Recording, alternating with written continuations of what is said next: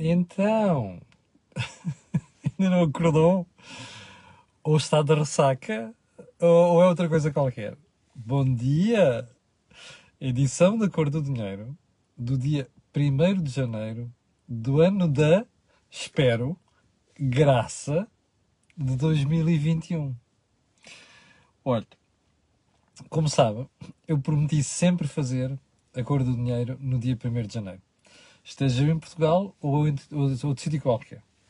E aqui estou eu. Uh, aliás, hoje comemora-se o quarto aniversário do canal A Cor do Dinheiro.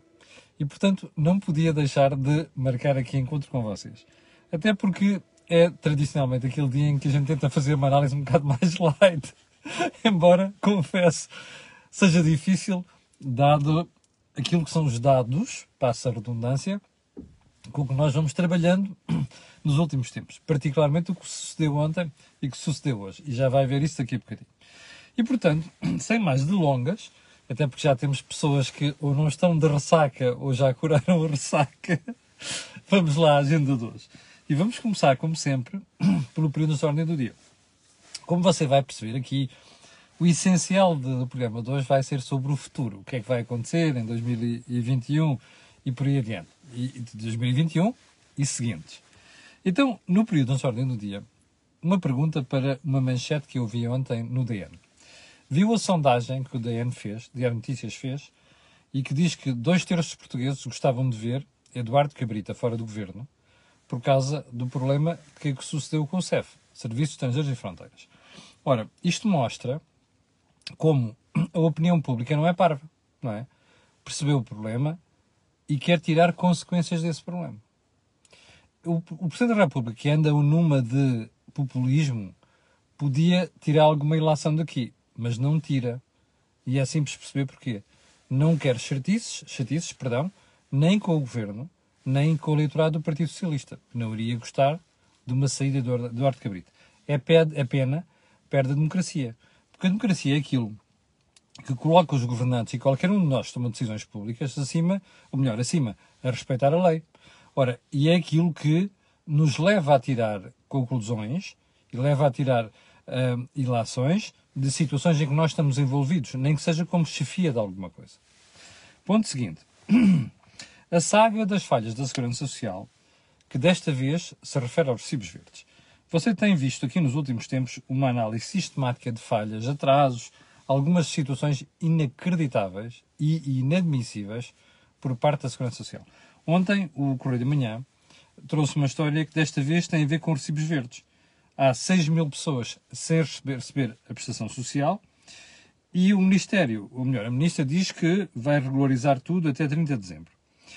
O, a Segurança Social diz que os atrasos têm a ver com irregularidades. A pergunta que há para fazer é: há sim 6 mil pessoas com irregularidades. Segunda pergunta. Elas são assim tão graves? Irregularidades não quer dizer intencionalidade a fazer certas coisas. Pode haver pequenas falhas. A questão é, para quem está tão aflito com a situação económica e financeira do país, será que não valia a pena um, olhar para algumas dessas irregularidades, uh, ou melhor, fechar os olhos a isso?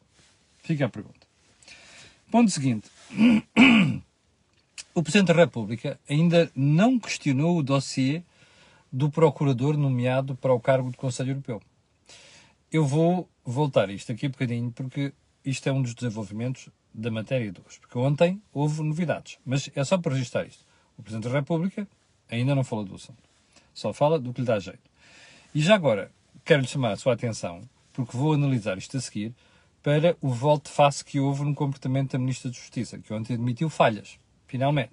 Bem, antes de irmos agora para a agenda principal, quero só relembrar que o canal A Cor do Dinheiro tem uma parceria com a Prozis. E, portanto, aquilo que você comprar no site, quando for ao checkout, usa lá o cupom chamado Camilo e tem um desconto de 10%. E se você der um saltinho lá ao site, vai perceber que há uma série de, de promoções especiais. Então vamos lá à agenda de hoje. Eu vou deixar um dos temas que tinha colocado no período de ordem do dia, que era só 5% dos quilómetros previstos no Ferrovia 2020 Lembra-se de Pedro Marques, antes de ir para a Europa, para o Parlamento Europeu? Era ministro desta, desta área, das infraestruturas, e prometeu isto. A verdade é que só 5% é que estão, estão concluídos. Eu vou deixar isto para outro dia, que merece uma análise mais aprofundada. Além de mais, temos vamos falar essencialmente do que passou em 2020 e do que é que vem em 2021. Então o primeiro ponto é, o que é que significou 2020? Olha, um ano para esquecer. Um ano para esquecer, como todos nós sabemos, por causa da pandemia, que ainda não, não estamos a ver o momento em que isto vai dar a volta. É? Ainda ontem vimos uma situação difícil com a divulgação dos números de infectados e também de, de, de internados em cuidados intensivos um, e que são números preocupantes. E são números que as pessoas começam já a associar à, ao relaxamento de regras que ocorreu durante a altura do Natal. Bom, eu não sei se será bem assim, até porque há outros especialistas que estão a olhar para isto. Ai, desculpa lá, está, está aqui a ser feito com um, um dispositivo e estava quase a cair aqui no carro. Peço desculpa. Mas há alguns especialistas, entre os quais uh, o Presidente da Associação de Médicos de Saúde Pública, que vieram já dizer que daqui a uma semana, uma semana e meia, é que nós devemos ter começar a ter o um impacto desses números resultantes do facto de ter havido um relaxamento de regras na altura do Natal. Eu não sei se é assim. Bom, mas se for assim, ainda mais preocupado fico. Uma coisa é certa: 7.600 novos infectados, como foi o número que apareceu ontem, é um número preocupante, não é? Um, pode ter a ver com o facto de, na altura do Natal, não se ter um, feito tantos testes, eu não sei. Sei que são números para os quais nós temos que olhar e são números que um, não deixam antever qualquer abrandamento ou qualquer sinal de tranquilidade para os próximos tempos. Agora vamos. Ah, já agora só uma coisa. 2020 não foi só um ano esquecer causa, para esquecer por causa da pandemia. Foi um ano em que nós percebemos as limitações do, do populismo e da conversa fiada e do eleitoralismo que tem caracterizado o governo nos últimos cinco anos. E porquê? Porque percebemos de cada vez que nós temos um sulavanco, na economia, motivado por razões internas ou por razões externas, é indiferente, nós vamos ao tapete, não é? E vamos ao tapete normalmente pelo pior lado, que é nas contas externas ou então nas contas públicas. Ora, como nós já vimos em 2020, vai ser um descalabro de contas públicas. E por favor, não me venham com a história que alguns fofinhos que fazem isto, ah, é, tem a ver com a situação internacional. Oh, meus amigos, se tivesse a ver com a situação internacional apenas, primeiro significa uma coisa, que nós não estamos preparados para choques. Em segundo lugar, que quando estas coisas acontecem, há sempre países que saem melhor do que nós. Então, se há sempre países que saem melhor do que nós, Porquê é que nós olhamos sempre para isto como desculpa? Quer dizer que nós não preparamos Portugal para qualquer choque desta ou de outra natureza. Dir-me assim, ai, nunca tinha acontecido uma pandemia. Pois, e nunca tinha acontecido uma crise financeira, como aconteceu no passado, há pouco menos de 10 anos. E lembra-se do impacto, não é? Portanto, isto são desculpas de mau pagador. E não são admissíveis. Porque a mim sempre me ensinaram na escola que a função de um gestor e de um cidadão em geral que toma decisões individuais é a seguinte: é preparar-se para situações difíceis. E a verdade é que há países que se preparam e nós não. E depois começamos a olhar para o desemprego. Lembra-se, dois terços dos 360 mil empregos que o Dr. Costa diz que criou vão ao ar. Dois terços, percebe? Deve ser orçamental. Afinal, o superávit era uma mentira, não é? Bastou uma agitaçãozinha para aquilo ir para o galheiro. Mas a dívida pública está a níveis recorde. E já agora uma conclusão, que é uma conclusão que nós não podemos escapar, que é se você olhar bem para a situação, vai perceber que não for o BCE e não for a União Europeia agora entregar-nos subvenções a título, a, a título perdido, a fundo perdido, nós já tínhamos uma troika em Portugal. E sabe que mais? Essa troika que viria agora viria com um programa muito mais duro do que a outra que esteve aqui em 2011. Porque nós temos desequilíbrios e desequilíbrios importantes. Bom, então vamos lá para 2021. Vai melhorar? Eu não tenho dúvida que vai. Porquê? Porque era mesmo muito difícil descer tão baixo e termos a situação e o impacto que nós tivemos em 2020. Bom, embora knock, knock, knock, como se costuma dizer, não é? Ninguém possa fazer essas afirmações com absoluto grau de certeza, porque nós nunca sabemos. Imagino que há uma terceira vaga, que as vacinas não funcionam ou outra coisa qualquer. Ou então, como dizia uma piadinha aí, aquilo que os chineses estão a comer neste momento é aquilo que vai determinar a nossa saúde em 2021. Isto é uma piadinha. Mas imagino que apareça outra coisa qualquer. Portanto, nós não podemos fazer essas afirmações, embora eu esteja absolutamente convencido que 2021 vai ser melhor. Agora vamos analisar alguns aspectos particulares de 2021. E vamos começar por onde? Pelas presidenciais. O que é que vai suceder? Bom, há uma coisa que nós já sabemos. O Marcelo vai ganhar. E vai ganhar com larga maioria vai ganhar a primeira. Agora a questão não é essa. A questão é quem é fica em segundo? O que é que isto significa para a composição da estrutura partidária em Portugal? Ou seja, André Ventura fica em segundo, vai capitalizar isso para puxar o Chega para cima nas próximas eleições? Não sabemos. Mas mais importante do que isso é o que é que Marcelo vai fazer com a reeleição. Vai ser mais acutilante com o governo? Vai ser mais chato? Como foram Sampaio, Soares, Ianas um, e, Cav e Cavaco, quer dizer, Cavaco não foi bem assim. Uh, é isso que vai acontecer? O segundo mandato vai servir para fazer aquilo que os presidentes não fazem no primeiro mandato? No caso de Marcelo Belo de Souza, eu não tenho dúvida que sim. Agora, a pergunta que eu gostava de deixar ficar é, quando isso começar a acontecer, você vai ver que uma boa parte da direita vai começar a bater palmas a Marcelo. Eu vou vomitar. Sabe porquê? Porque, entretanto, o estrago está feito. Tudo aquilo que o Governo fez e que não devia ter feito, e tudo aquilo que o Governo não fez, mas devia ter feito, nomeadamente reformas, é aquilo que devia ter sido apontado por Marcelo no primeiro, no primeiro mandato. A verdade é que o Presidente da República passou o tempo a fazer fretes a, a, ao governo. E a dizer que estava tudo bem, que avançaram, que na área orçamental estava tudo bem, que estava a avançar uh, de forma correta e por aí adiante. A gente está a descobrir que não. Portanto, esse papel que o Presidente devia ter feito era nessa altura. Como você sabe, se vê o think tank, eu sou daquelas pessoas que acham que nós devíamos acabar com os segundos mandatos presidenciais. Os presidentes deviam ter um único mandato, porque nessa altura a gente ia ver quem é que tinha no sítio, quem é que os tinha no sítio, para obrigar os governos a fazer o que devem fazer. E já agora, aproveitar também para dizer que nesta matéria, olhando para o futuro, eu ainda fico mais pessimista, porque vejo que já não é só um problema português, é um problema europeu. A Comissão Europeia devia estar neste momento, ou melhor, devia ter passado os últimos cinco anos a ser muito chata com Portugal. Não é que o governo português é com Portugal para fazer reformas e não fez nada disso. E pelo contrário, anda a dizer que está tudo bem, que nós, tivemos, eh, nós fizemos as coisas corretas, embora haja sempre uma divergência entre aquilo que diz a parte técnica da Comissão Europeia e aquilo que diz uh, uh, a superestrutura política. Bom, segundo ponto desta análise, a bazuca europeia. Bem, é óbvio que nós vamos receber o dinheiro mais tarde do que pensávamos. E isso é o que está a provocar os atrasos, porque nós não temos dinheiro, o governo não tem dinheiro, a Tesouro não tem dinheiro, não é? E tem tido até que ir ao mercado endividar-se para poder dar as ajudas que nos está a dar. Mas a verdade é que, como essa bazuca não chega, um, o endividamento vai subir. Mas a questão não é essa. A questão é, como é que nós vamos utilizar este dinheiro?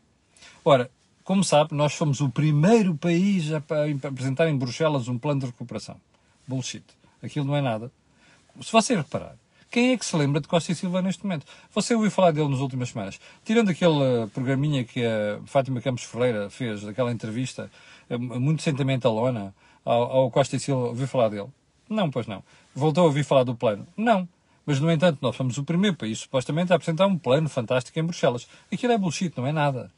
E mais, a suspeita de que nós vamos utilizar os próximos mais de 50 bilhões, melhor, milhares de milhões de euros nos próximos 10 anos da, da pior forma possível, adensam-se. Até pela forma como o governo está a conduzir as coisas. E mais, as suspeitas de que os lobbies se vão encher, como se encheram entre o final dos anos 80 e, e, e, os últimos 10 anos, ou os últimos 20 anos, essa suspeita aumenta. Portanto, em relação à bazuca europeia, não tenho esperança nenhuma de que nós venhamos a utilizar aquilo, a não ser para usar dinheiro para estourar e daqui a 10 anos nós estamos ainda menos competitivos. Se você for reparar, todo aquele esforço de catch-up que fizeram os países, antigos países de, de leste um, ehm, e que já nos colocaram à nossa frente, à nossa frente, tem a ver com o correto aproveitamento de fundos estruturais.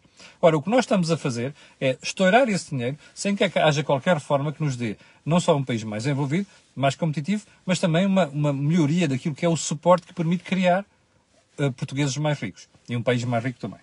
Portanto, nesse aspecto não tenho grandes ilusões. Bom, presidência portuguesa da União Europeia. Também não estou muito impressionado com isso. Já ouvi o Primeiro-Ministro dizer duas coisas, já vou, já vou analisar isto daqui a bocadinho, o que é que ele vai ficar a fazer. Mas há uma coisa muito importante. Eu ouvi o Primeiro-Ministro fazer um discurso sobre o que é que vai ser a presidência europeia. E no meio daquela marmelada toda, lá está o reforço da coesão social e não sei o quê. Isto é o complexo da Europa neste momento. E o grande complexo do governo português. Toda a gente fala da parte social, ninguém fala da parte de crescimento económico. Ou da, das empresas, percebe? Ninguém. Ninguém fala das reformas, da criação de condições para que, de facto, a economia cresça e nós possamos ser mais ricos e mais ouvidos. Não vemos isso, de maneira nenhuma. Portanto, isso é uma limitação para mim. E vou-lhe dizer uma coisa: não acredito rigorosamente nada de estrutural que venha a sair da, da, da, da, presidência portuguesa. Rigorosamente nada. Uma cimeirazinha aqui, outra cimeira zeca acolá. Agora, quanto às condições internas, desculpe lá, não acredito e vai ser tudo bullshit. Ponto seguinte, as autárquicas. Vai ser nestas eleições que o PS começa a perder terreno? É aqui que se vai começar a notar claramente o desgaste do poder dos últimos 5 anos, ou 6 anos já em 2021, está para ver também. O governo vai se aguentar Ou seja, nos próximos orçamentos, como dizia o professor Marcelo Belo de Souza, o governo deve-se aguentar porque a esquerda vai apoiar, tenho as maiores dúvidas. E acho que aqui, no governo vai-se aguentar, vão começar a aparecer muitas nuvens no horizonte, sobretudo a partir do momento em que se adensar os problemas económicos. E vem um sério, que eu vou deixar para outro dia, que é a banca já disse que não vai acompanhar todas as condições das moratórias privadas, como ao contrário do que o governo nada a dizer. Ok? Vamos analisar isso, isso outro dia. Último ponto. A dopagem da economia europeia. Se isto se justificava nos primeiros anos depois da crise, quando o Sr. Mário Draga salvou o euro, já não se justifica neste momento. Nós temos neste momento um poço com uma bomba permanentemente a despejar água, percebe? Só que aqui despeja notas. Isto nunca resolveu nada, percebe? E o BCE alinhou nisto. Eu estou preocupadíssimo que acho que a Alemanha está a ser demasiado complacente com os outros países da União Europeia e com o BCE a deixar passar isto. Isto nunca resolveu nada. E eu suspeito que mais tarde ou mais cedo vamos começar a ouvir vozes, cada vez com mais peso, a falarem sobre este assunto. Portanto, isto é para 2021. Há dois conselhos que eu queria dar para 2021. Olha, o primeiro é segure o seu emprego. Sobretudo se estiver naquela zona onde está a haver destruição de postos de trabalho por causa da crise económica. Em segundo lugar, poupe. Ou seja, não poupe tudo, não é? É impossível poupar tudo. Não seja forreta, não deixe de gastar, mas gaste no essencial. E, sobretudo, prepare-se, porque nós podemos ter mesmo solavanco em 2021. Ok? E, portanto, para não sermos apanhados com os calços na mão, como muita gente já foi com a história das moratórias, por amor de Deus e por amor a si, poupe. Ponto seguinte. São mais uns pormenorzinhos de, de política nacional. O Sindicato dos Pilotos da TAP, afinal, parece que era um acordo de empresa semelhante ao da Lufthansa. Eu só quero lembrar aos pilotos da TAP que a TAP não está na mesma situação da Lufthansa. Ok? A Lufthansa, embora tenha recebido 9 mil milhões de euros do Estado alemão, tinha uma situação económica diferente quando começou a crise, que não é o caso da TAP já estava em situação económica difícil. Daí as medidas difíceis que a União Europeia impôs. Portanto, o pessoal, juizinho, a reforma, a reforma, a restauração da TAP vai doer. E vai doer mesmo. Ok? Não vale a pena dizer que queremos igual aos outros. Nós não, a TAP não é igual aos outros. Ponto seguinte. António Costa disse ao público antes de ontem que fica a gerir as crises internas e a presença da União Europeia vai ser entregue a Santos Silva. Olha, não vai não. É mentira. Isto é bullshit. Ok? o Primeiro-Ministro vai querer fazer um brilharete enquanto Primeiro-Ministro na presidência da União Europeia. Mais, António Costa não tem interesse em cargos internos, pode ser que aconteça como, como Centeno, não conseguiu ser nada lá fora, veio para governador do Banco de Portugal.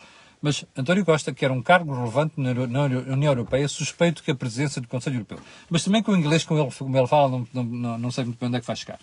Ou seja, isto é história.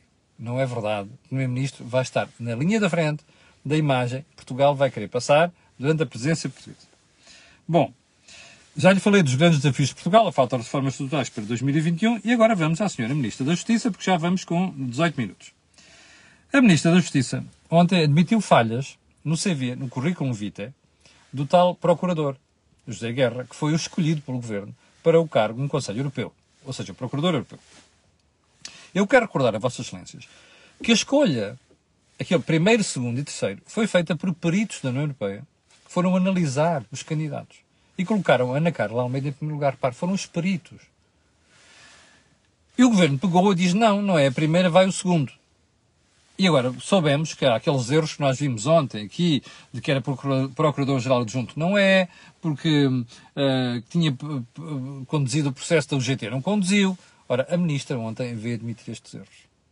Mas houve mais do que ela disse. Disse assim, ah, não, mas não foi por isto que ele foi nomeado. E mais, que não, não tinha sido estas razões que tinham conduzido à nomeação Dr. Jaguar. Eu não, eu não conheço o Dr. Jaguar. Não tenho nada contra ele, pode ser a pessoa mais competente do mundo, a questão não é esta. A questão é, nós vamos acreditar nisto. Depois do que nós já vimos deste governo, de manipulação de nomeações, de cargos, de pessoas, vamos acreditar nisto? Eu não consigo acreditar nisto. Percebe? Bom, mais, a ministra veio dizer que não foi por causa destas falhas que ele foi nomeado. Bom, nós não sabemos, não é? E uma coisa é certa, ela vem dizer, ah, não há influência política. Eu não acredito que não haja. Sinceramente, não acredito. Porque se fosse assim, quem tinha sido escolhido era a pessoa, a senhora que ficou em primeiro lugar. Ainda por mais era uma senhora, o governo está muito preocupado com questões de género, não é? E a esquerda também. Aliás, nesse aspecto, o bloquinho de esquerda e o PCP calaram-se. Não tem vergonha. É uma boa pergunta para fazer por causa disto. Agora, o que eu acho interessante nisto tudo, vergonhoso, é que a senhora ministra ainda está no cargo, depois de um erro deste. Porque ela vem dizer, ah, vamos corrigir aquilo. Corrigir agora, que ele está nomeado, já lá está. Agora não serve nada, não é? Ora, isto é uma vergonha. E é uma vergonha que me choca como é que o Presidente da República ontem não foi questionado sobre isto. E não disse nada sobre esta matéria. Não é admissível. Aliás, o que me faz pensar. hum, eu tinha aqui mais uma história sobre o desemprego que vou passar à frente delas, que não temos tempo, mas hum, isto faz-me pensar que a frase que eu escolhi, que acho que é uma das frases do ano, da autoria do Vitorino Silva, also known as Tino de Rãs, disse, tem toda a razão, numa entrevista à televisão, ele diz assim, o nosso Presidente apalhaçou um bocadinho a função de Presidente da República. Ora, eu não podia estar mais de acordo. Portanto, o que suspeita que eu tenho depois de olhar para isto é que, de facto, isto é uma palhaçada, não é? Porque o, Ministério da Justiça não há responsabilidades na alteração, na adulteração de um currículo de uma pessoa que o governo pega do segundo lugar e nomeia para primeiro. Não há, não há consequências. Isto não é democracia assim. E, portanto, esta última mancha é uma das piores coisas que nós tivemos em 2020. Bom, cheguei ao fim da conversa de hoje. Com, epá, 2.700 pessoas em direto no dia 1 de janeiro. Fantástico. Quero agradecer a estas pessoas, aquelas que vão ver, e quero pedir aquilo que peço sempre, que é colocarem um gosto e fazerem partida nas redes sociais, porque já sabe porquê. Em que 2021 nós vamos precisar de continuar com as análises. Olha, obrigado. Com licença, já não me chateio mais. Amanhã vamos ter desejo imediato. Vai ser com a ginecologista Maria do Céu Santo e vamos ter um novo urologista. Uh, urologista, aliás. Vamos falar de vasectomias. Ok? Muito obrigado. Uh, não esqueça de partilhar o vídeo. Nós ver-nos-emos ver no programa semanal na segunda-feira, às 8. Tenha um grande ano. Muito obrigado.